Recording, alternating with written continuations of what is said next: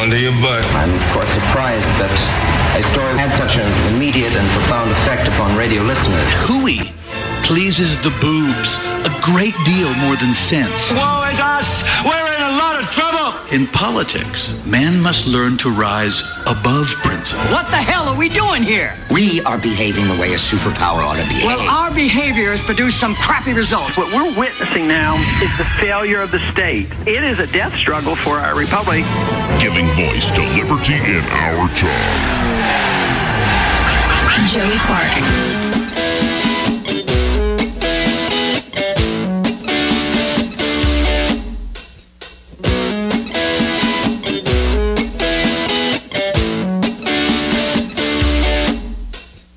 Welcome to the program. You're listening to another episode of the Joey Clark Radio Hour. It was going to be Mr. Spotlow tonight. Seth Bear, as I occasionally like to affectionately call him. But duty called for him. He's got a paying gig, and, well, so. We're here with our usual Tuesday evening guest. He was here last night in Troystead, Southern Wood. Who can you count on, Joey? You Southernwood. You have, I mentioned it last night, you're like Mick Foley.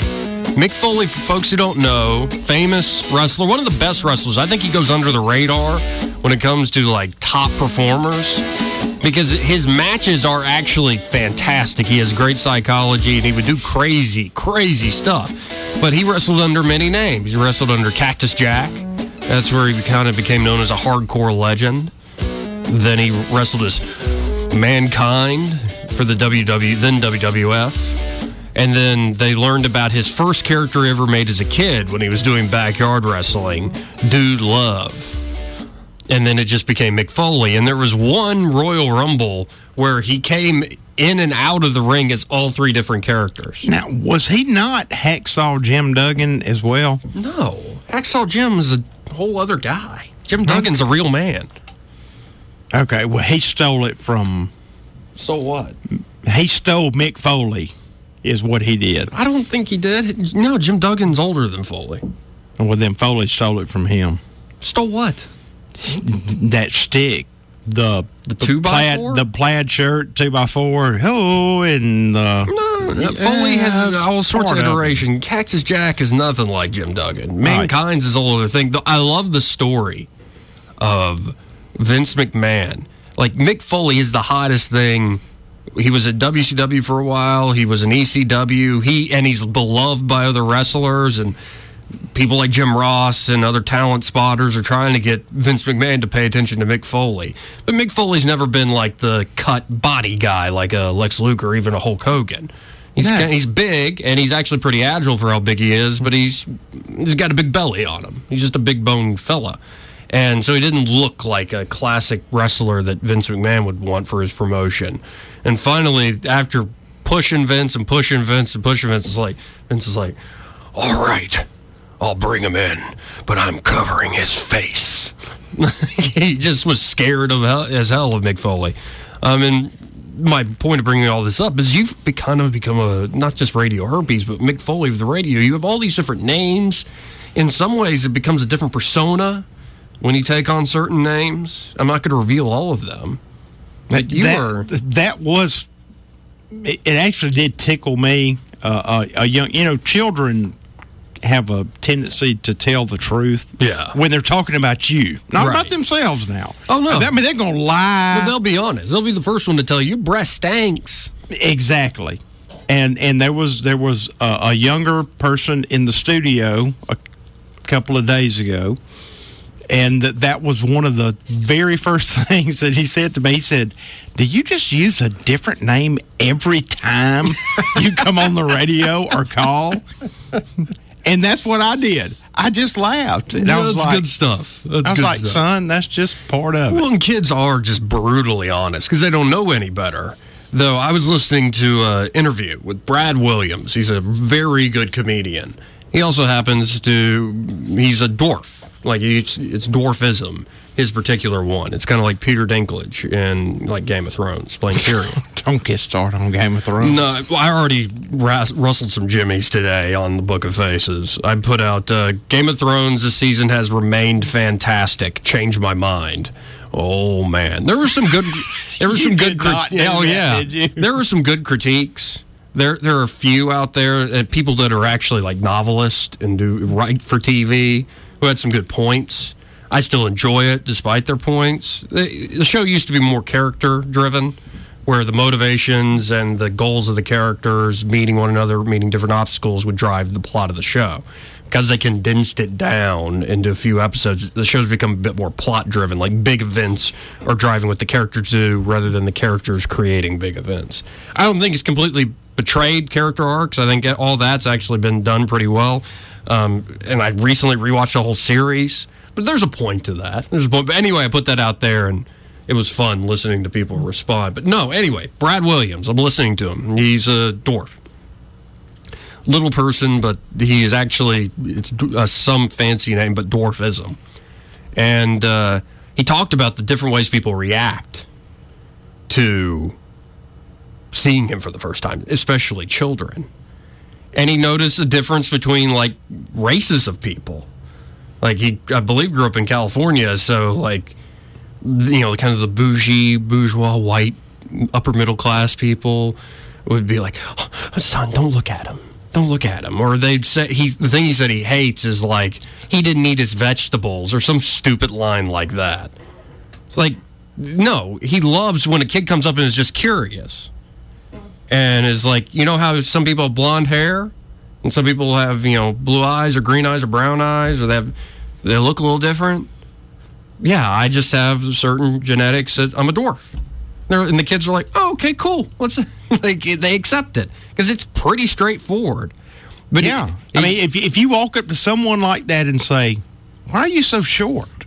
Right. Then you can say, well, because that's the way God made me. I'm a dwarf. And apparently, and this is a great point, and I think his father did him a service.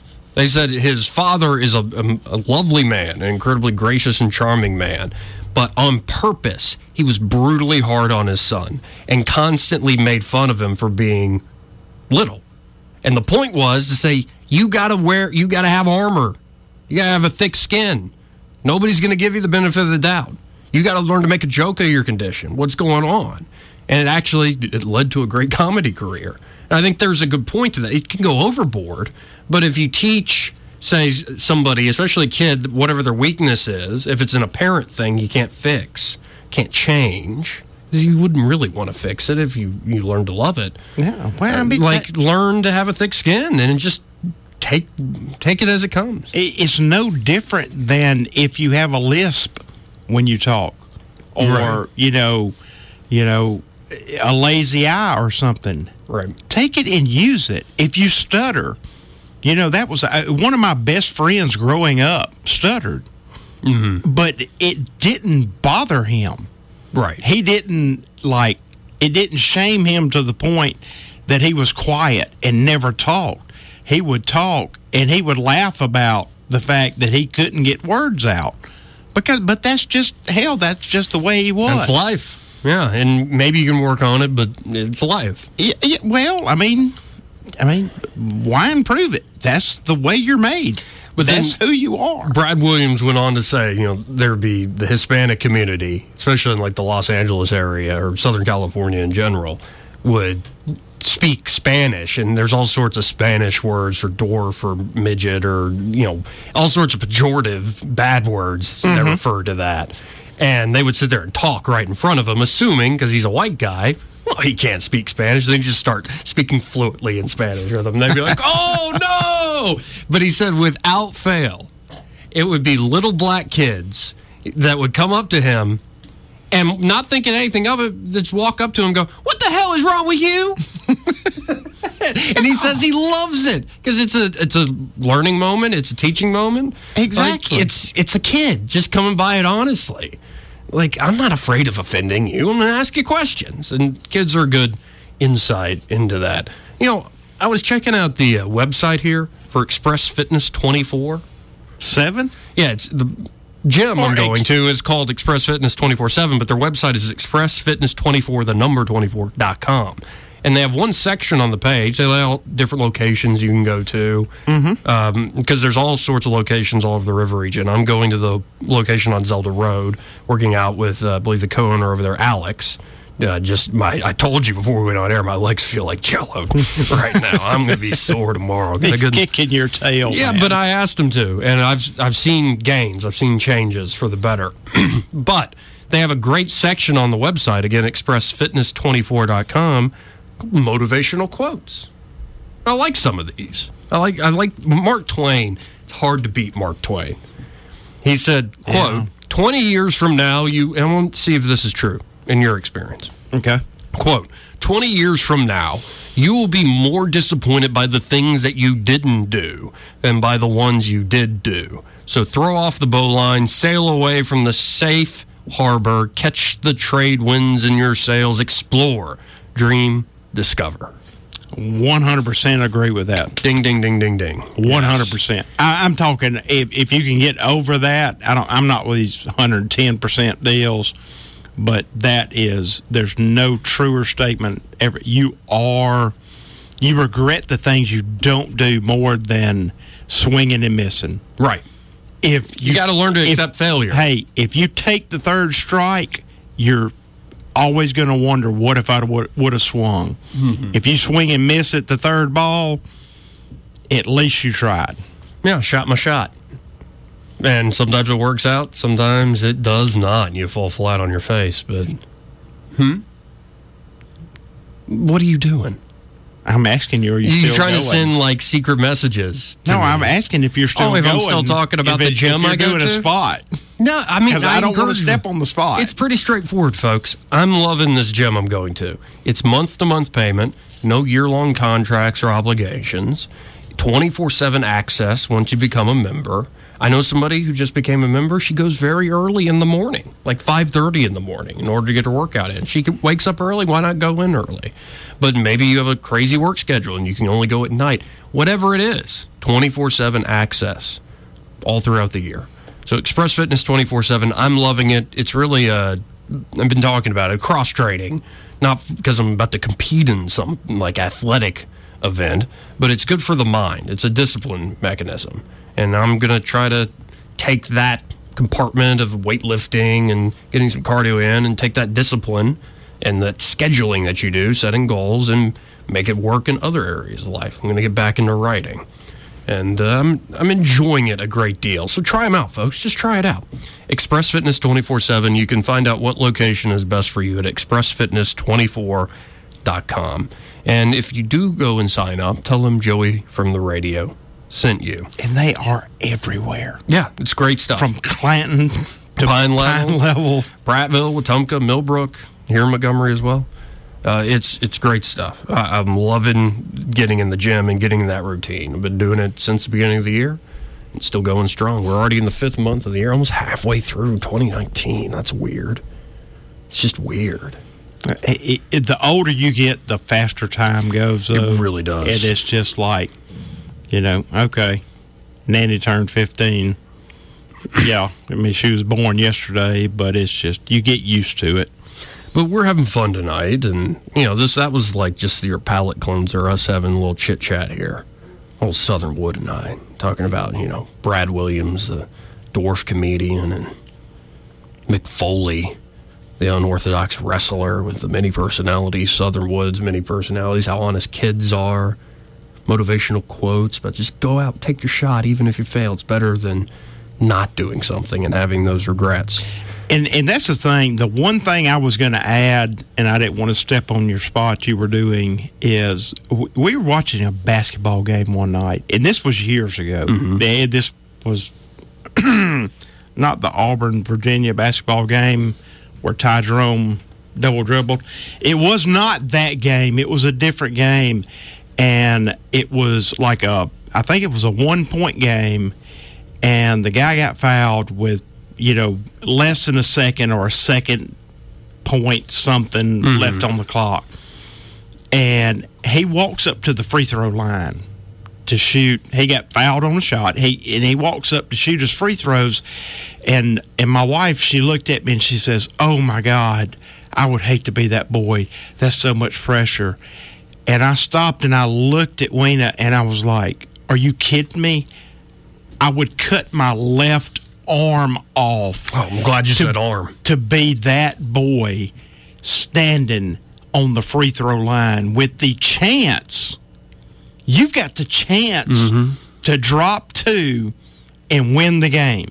And she's like, "Yeah, but it's so much pressure. If he misses them, they lose." And I'm like, "Yeah, they do. But the game is in his hands. You know, if he does it, he wins. You stand in your backyard shooting free throws, practicing. That's what you're doing. There's no time left on the clock. You just got fouled, and you prepare your whole life for that moment." Right. And he had the opportunity to fulfill that moment. It's a great moment. It's a great opportunity.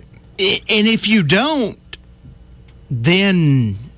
at least everybody shot the shot. Yeah, everybody needs an adventure of some sort, needs to feel that pressure. And it doesn't always have to be in a sporting event or something like that. And doesn't necessarily have to be in front of thousands or millions of people, let alone hundreds. It could be a personal thing. But it's good to take that risk and feel that pressure. No risk, no reward. But I want to get really into the meat of the show tonight. I was mentioning to you, it's been a little while since we've talked about foreign policy. We could talk about trade with China.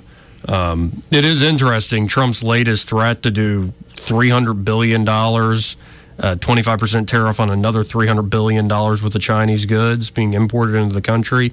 That would mean that a 25% tariff, because we've already done $200 billion, would be on pretty much all the goods imported from China into the United States. Mm-hmm. And the Chinese are getting all riled up over this. Hopefully they actually come to a deal.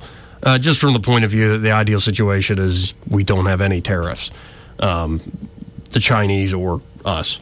That would be, in my opinion, ideal. Just from the idea of, I don't think taxes are, raising taxes to make things fair necessarily works.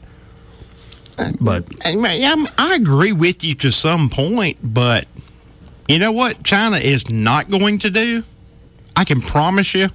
They're not going to pile up Nike shoes over there and keep them and wait until we drop tariffs. China today comes back to the table and says, "Okay, let's talk again." And that's all this is. This is the president strong-handing China. Exactly. And I am with you. No tariffs is the best idea. But you can't have 20% on one end and zero on the other end. Or if you want tariffs and no income tax, I'll take that all day, every day, too. I really would. Nah, I hadn't thought about that. That's how the country used to be. How the government, mostly federal government, raised its money was tariffs. And duties on different goods. Hold on. You mean income tax was not in the original Constitution? Right. Took one of those stupid amendments in the teens. So at one point, you could live in this country and make all the money you wanted, and you got to keep every penny that you made? Yeah, I mean, you would pay tax for, like, when you use things like roads, and there would be a tax on goods, and there were duties on certain products. And whatnot. But just for making money. There was property tax. No, but making money, it was like you were free to do it. Wow. Wouldn't that be a much better situation? I don't know. In my humble opinion, it would be. But that's not being talked about, of course. But you can't get rid of that crap anymore. Yeah, I know. I mean, hell, in Alabama, we tax people that make freaking like $12,000 a year. I know. I still owe the state money. Thanks for reminding me. I got to pay that. It's not that much, but it's a lot to me. In terms of month-to-month cash flow. But here, foreign policy. There's still the outstanding issue of North Korea. We'll have to figure out if Kim Jong-un and the Trump administration can come to some agreement. There's still worry about, Russian expansion or pressure being put in Eastern Europe and Russia's efforts in the Middle East. Venezuela is still an issue. But the hot topic today, because of things in the news is Iran. But I want to really get into a piece here. It's from the National Interest by a gentleman named Daniel DePetris. I like the National Interest a lot. You might have heard them brought up when, I believe, then Senator Jeff Sessions was invited to some gala event held by the National Interest, and Ambassador Kislyak for the Russian Federation was also there. That was some, secret meeting they had, even though the Mueller report shows that was mostly just pleasantries, what you would expect. Collusion. Right. But DePetris writes this piece. And here's the thing with Trump. Trump really did run on, we've been fighting all these stupid wars, we wasted all this money, lost a lot of lives. And we should reassess our role in the world in this regard. The president's right. It's one of my, probably policy-wise, my favorite thing about Trump. Because I'm used to Republicans saying they want to cut taxes. I wish they'd cut taxes more, but that's a whole other issue. But the question is, are we heading to war with Iran? Despite President Trump's better angels. The question's been bandied about for, the last 40 years of hostile relations with the United States of Iran, always, stirring it up. There was a time not too long ago when the Obama administration even seriously considered the use of military force on certain sites where the nuclear program was going on for Iran. Nuclear enrichment was possibly taking place. Fortunately, in my opinion, and this author's opinion I'm reading, the war talk dissipated after U.S. diplomats arrived at the conclusion that talking things through was far more constructive a way to resolve this issue than, loading up the B-52s.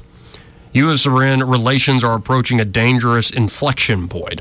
If President Trump doesn't wisen up and start putting out genuine feelers to Tehran for some kind of communication, which I actually don't think the president is against, personally, feelers that are more serious than his off-the-cuff call-me remarks at the White House, a situation that is now tense could escalate into a shooting war, which nobody wants except for, let's say, some very committed hardliners in the administration. Not Trump himself, but the people he surrounded himself with. The relationship between Washington and Tehran in general has seldom escaped its perennial horrendous state, but recent events of the last month have poisoned the well considerably. Through its actions, the Trump administration has made it clear to the Iranians that they are in no mood to negotiate, at least not with Iran's current posture. For instance, the Islamic Revolutionary Guard Corps has been designated as a foreign terrorist organization. This is the first time in U.S. history that an arm of a nation's military has been referred to in similar language as Hezbollah, Hamas, Al-Qaeda, and all the rest.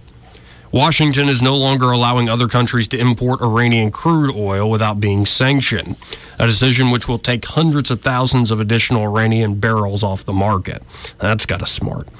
Last week, the White House sanctioned Tehran's raw metals industry, an action that will force foreign traders to shy away from the Iranian market if it seeks to continue doing business in the United States. The Trump administration's maximum pressure campaign against Iran is obvious in its intentions. Bleed the Iranian economy dry and force Tehran to sue for a settlement on America's terms. All makes pretty much good sense. All of these sanctions take place as Washington is building up military hardware in and around the Persian Gulf to intimidate Iran from lashing out. As of this writing, B-52H Stratofortress bombers, F-15s, and F-35As are engaging in what the U.S. military calls deterrence flights in the region.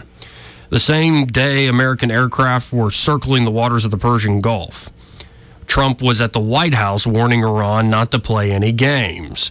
If Iran, do anything, it would be a very bad mistake. This is what Trump told reporters.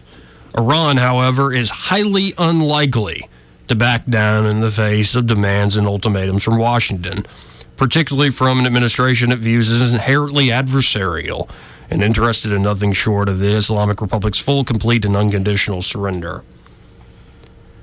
The one thing Tehran would find more intolerable than the crushing impact of sanctions and is raising the white flag because of them. The Islamic Republic has weathered stormier seas in its young history and came out the other side fully intact. The White House is in many ways pushing on a closed door, but it hasn't stopped them from trying. Now you have to wonder, who is it that's pushing this? Well, one name comes to mind. Not necessarily Mike Pompeo, though Pompeo's long been a hawk on Iran, but it's really John Bolton.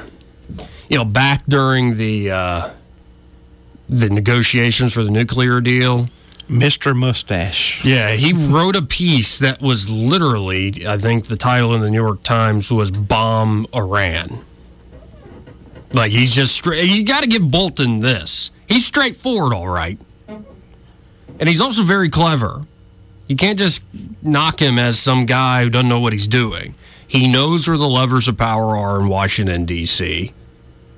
He knows how to play the game in the bureaucracy, to put it another way. And he's very learned in history of military strategy and how to use a mix of diplomacy and military threats, if not outright war, to serve what he sees as U.S. interests. But Bolton and, to a certain degree, Pompeo are instigating or provoking a conflict with Iran would serve their unified purpose of throwing the Ayatollahs out of the corridors of power for good. Yet for Trump himself, rightly skeptical of launching dubious wars of choice and having committed to the American people he would extricate the United States from pointless interventions, picking a fight with Iran would be a direct violation of his campaign promise. More important, a military conflict with Iran would be a U.S. response wholly disproportionate to the threat Iran poses to U.S. security at the moment. Now, what we haven't considered is if Iran actually attacks U.S. assets in the region. I think that's a whole other game. But if you're talking about another preemptive war, I think you would be greatly mistaken. And though it would be similar to the war in Iraq, it would not be as easy as the war in Iraq. Washington is full of advisors, think tank scholars and pundits who believe that it's simply impossible for the United States and Iran to coexist, and the only solution to the Iranian problem is to change the regime, whether by force or by collapsing Tehran's finances and instigating a widespread domestic revolt. But to suggest that the United States, the world's only superpower with global power projection capabilities, as of this reading, that's the only superpower, but to suggest the United States is incapable or powerless to manage Iran is a severely flawed interpretation of the overall situation. Indeed, it underestimates the superior power of the United States and gives Tehran far too much credit than it's entitled to. Right now, diplomacy between Washington and Tehran is unlikely over the short term. The Iranians will likely bide their time and hope U.S. policy will change after the 2020 U.S. presidential election. And that's the thing. That's actually the big trend. Whether you're talking about China and their pushback recently, North Korea, their pushback recently, other parts of the world. Just generally, they're starting to push back more and more. And why is that? Well, it's because these people aren't dumb. Running these other government, in some ways, in my opinion, they're misguided. They're not dumb. They understand the American political process. And they understand that, yeah, Trump is big and tough, and he seems a little crazy, and he's unpredictable. We don't know. He really is running up that madman theory pretty well. But he might not be president after 2020. And they're willing to, I'm sure, let the president currently know that. What with the Trump administration can do, what they can do is decrease the tension before the situation gets to a point where avenues for de-escalation are further constrained. Trump must take control of the policy instead of leaving it in the hands of those who have been promoting unending confrontation with Iran for their entire careers, Bolton in particular. The simplest way to do this is by establishing direct lines of communication without necessarily removing the sanctions. Pave a road for dialogue. The American people don't want a war. The Iranian people don't want a war. Trump doesn't want a war. And the Iranian government, increasingly constrained by U.S. secondary sanctions, doesn't want a war it would lose. It's not too late for the president to nip the worst-case scenario in the bud. Now, here's the thing. This last paragraph, and I want to get into this. The American people as a whole, would you say, Southernwood, that they are a bit fickle Like they can change their minds pretty quickly? I wouldn't say they're a bit fickle. I would say they are extremely fickle. Mm-hmm. They are. And I'm being quiet on purpose. I'm letting you get... Well, I'm done with reading this thing, but I want to quibble with what this author is saying. The American people don't want war. Well, generally, that's true. We have a good tradition of not wanting war. But we also have a great tradition of being stoked into war, especially since World War II. And wanting to prove that we are the strongest superpower on the face of the earth. Yes. Well, I mean, is that kind of what you're saying? Would you agree with that? Or it's like the evil of the day, the evil du jour. Like, it's the media is a big part of this.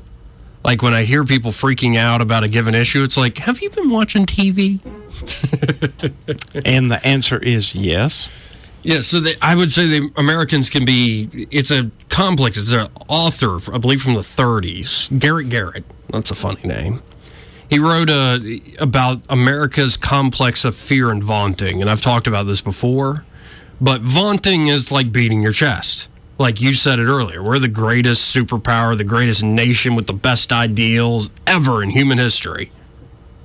Which, you know, actually doesn't take much to convince me of that.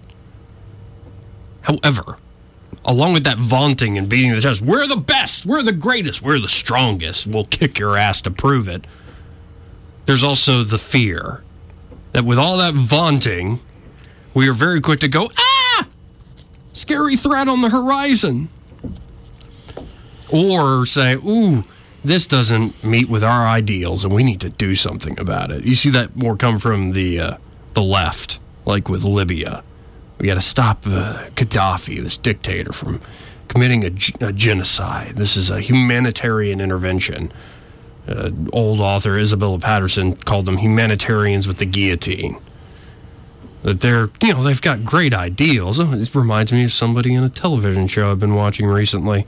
But yeah, they've got all these great ideals about saving the world from tyrants and terrible people. They have humanitarian goals and ends, but they're very quick to slaughter folks in order to meet those goals and ends. And see, I would separate the two because I want to get into something else. I don't know if we got enough time before the break, but I think that we are the greatest, and there are a group of people in this country that have been, I don't know if it's brainwashing or if it's just Sesame Street or what it is, that everybody's got to be equal and everybody's the same, that they feel guilty about, oh, well, we are so much better than them. We can't go up over there and defeat them. I mean, that goes back, in my opinion, that goes back to the Vietnam War. Mm. I mean, I could be 100% wrong. That could have been ended overnight. Oh, yeah. It could have been won militarily. Go in there, pretty quickly. Wipe out North Vietnam, and everything's over. Now, what that entails, you're killing innocents, yes, as well as people fighting against you. Well, and also... That's what damn war is, though. But then also LBJ is sitting there worried about if we're too effective and too strong and too swift in our victory, what would the Soviet Union do? Would that be too provocative?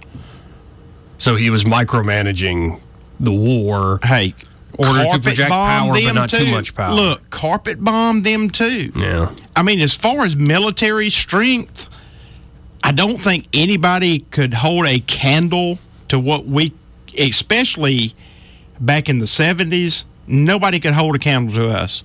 And they could have wiped out North Vietnam and says, all right, that's it. Y'all take the country over. And if the Soviet Union wanted to rise up, be like, come on, bring it, brother. And, I mean, but that is nothing but might. That is not, you're not changing the minds of anybody. You're not changing the attitudes of anybody. You can't just rule through fear. It's not, no, you can't. And that's the thing.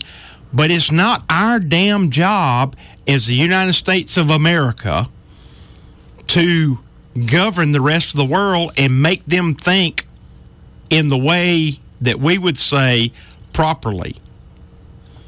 Why do we think we're right? What if we're not right? What if you should have a king?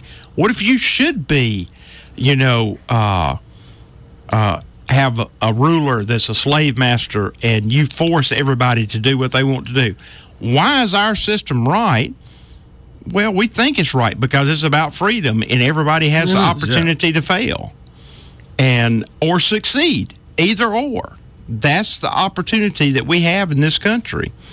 And slowly we're losing the opportunity to fail because no matter what, there's a safety net and you can make the stupidest decisions possible and there's always a dadgum safety net to catch you. Right. Well, and I remember having this conversation with libertarians say that you think you're right, and I would personally think you are right to say liberty, individual rights, property rights, basic freedoms given to people around the world should be the rule.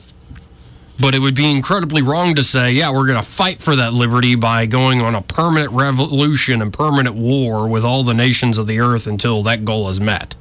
Because what have you done in the process? I mean, you've made a lot of enemies. You have to be careful about the means you choose to achieve your ends. You really do. Right. Because often what war does, and we've talked about this before on the show, what war does, it's the health of the state. That it, like, if you're in total war situation, we haven't experienced this since the world wars, but total war, maybe we experienced it some in Vietnam with the draft. But total war, the government takes over almost every aspect of our lives in order to fight the war effort. Like, all your freedoms go out the window. So in order to preserve freedom, we now have to dispense with it momentarily. And this is the argument you hear defending mass surveillance and certain spying techniques. We need these people to keep us safe, so give up a little bit of your liberty. No. It is, you have to be careful with the means you choose, even if you dress it up in high ideals and humanitarian ends and liberty and justice for all. You have to be very careful with that. You do, because with every action, there's an equal and opposite reaction. Yes, yes. But I think a wise man said that one time. Oh, yes. Well, pretty smart, dude. It's physics, you know. Physics. Yeah. But I want to get into, is John Bolton on the outs or is he running the show? Because apparently there's some problems between Bolton and Pompeo, which is interesting. You'd think the two would be tied at the hip. We'll get into that a little bit and then see whatever else comes up. Yeah. And there's a word you've been saying over and over and over. I'm going to ask you about when we come back. A word? Yeah. Okay. Or the way that you pronounce a word. Sure. We'll be right back. I think I have an interesting take on it. Joey Clark.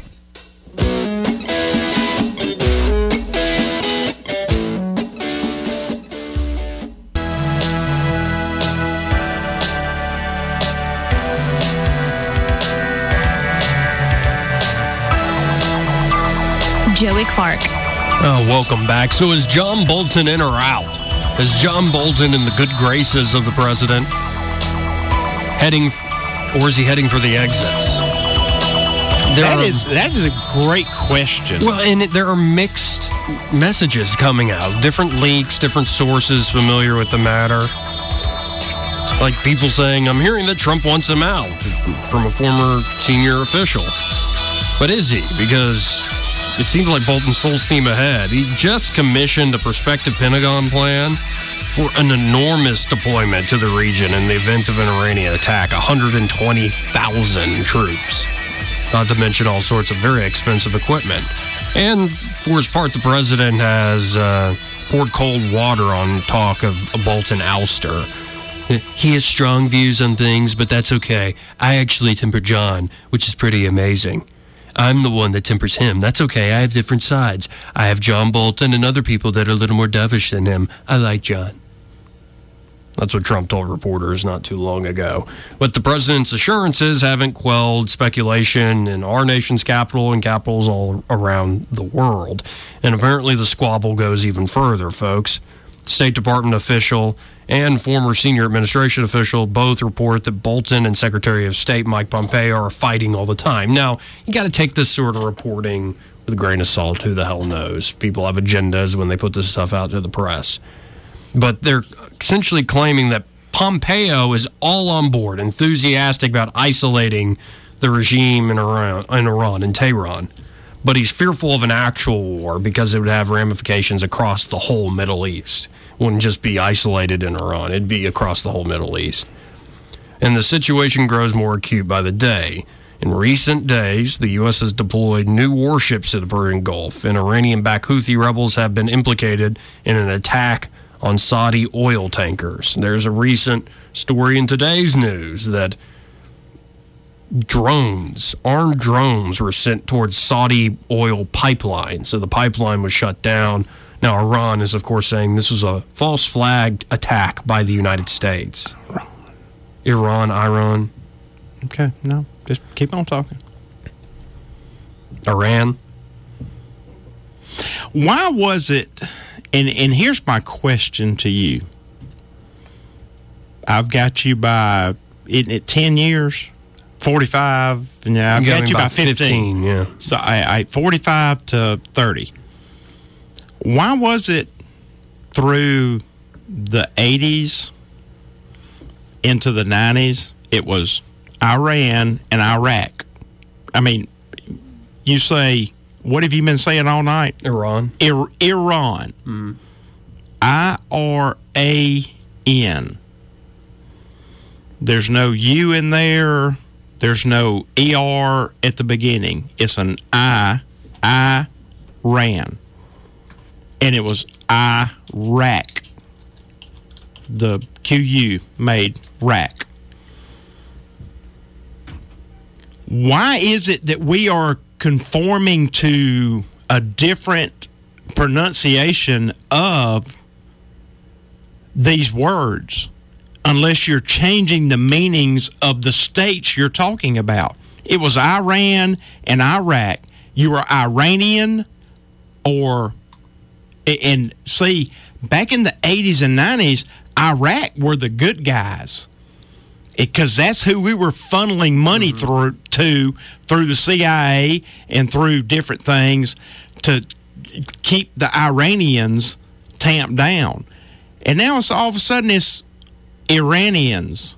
It's almost like, for me, you're talking about a completely different nation, which I know that it's the same one, but it sounds different. Well, why would you change it? It's like changing the meanings of words. Well, no, I think it's as simple as... Hold on. Let me finish, Joey. Right. I know it's your show, but let me finish my point. What is the difference in the word... Today, as we sit in a libertarian than it was 100 years ago, what's the difference in the word of a conservative as it was 100 years ago? What's the difference in the word, this is the big one, of a liberal? What was a libertarian, a liberal, 100 years ago? Was that a good or a bad term? Liberal? A liberal. I mean, liberal used to mean something more like a libertarian or something more like what some conservatives would advocate today. Exactly. And you grab onto a word and you keep using it and twisting it and pulling it to your side and changing the meaning of that word. And you've got the older... concept grabbing onto that like, yeah, I've always been a conservative. Right. You know, and so, I mean, it will change again. Political terms are very malleable in that. As for, you wanted to ask me about a word I'm pronouncing. I've been saying Iran. Iran. There's no E. Right, but I just looked it up. U. All this comes down to is it's a foreign language and a foreign state. Named in a foreign language. And I think what happens, I just looked it up, is I think the people from Iran actually add to it Iran, like it's a E, and then instead of Ran, it's like Ron, R-A-H-N. Okay. That's how they pronounce it. And then there's Iran. I mean, it's just a matter of how do you say a foreign name in English. I think it's goes... like Muslim and Moslem. It used to be the Moslems. The spelling was different. And it's just us trying to make sense of what we're hearing into English. But I think it goes deeper than that. How far is it from here to Iran? 1,700 miles? I have no clue. Or is it 965 kilometers? How far is it from here to Iran? Is it kilometers or miles? Are you going to conform? Well, distance is distance. Distance is distance, but you're changing your vernacular to match someone else's understanding rather than talking to the people that you're talking to. And I mean, I'm not criticizing you because everybody says it. It's like Pakistan. That's what the previous president kept saying, and I don't know where Pakistan is still to this day. I mean, it's Pakistan. Right. It's Israel. It's not Israel. Or Israel or whatever. Yeah, I mean, don't... And the point I was trying to make is we try to conform into something that we're not instead of just saying, hey, we're in Alabama. That's Iran. Yeah, they're Iranis. I mean, that's the entire... who was the dude? I just got in the habit of saying Iran and Iranians. Exactly. And why did you get in the habit? Because of listening to the TV and listening to how people talk about it. That's the way that it's being put forth in front of you. Well, and also people that have visited there. But we're changing ourselves instead of being Americans and just saying the word it's Iran. But the word isn't American. The word is a foreign... It's very different than, say, the changing of conservative or liberal or libertarian or progressive or whatever. Those are actual words, and we're not disagreeing over the pronunciation. The definitions are changing on the political circumstances. With a foreign word, it doesn't necessarily translate into English. So there are different ways of pronouncing all sorts of words. But the thing is, when you hear Iranian, it's not the same thing as... the Iranians, because if someone my age hears Iranians, all they think about is those people on that plane that were held hostage because they were Iranian hostages. So to cool that down, now it's Iran. Iran gets $400 billion. That's not as bad as Iran getting $400 billion from the United States. I think you're looking too much into it. No, I think you're not looking enough into it. It's the same country.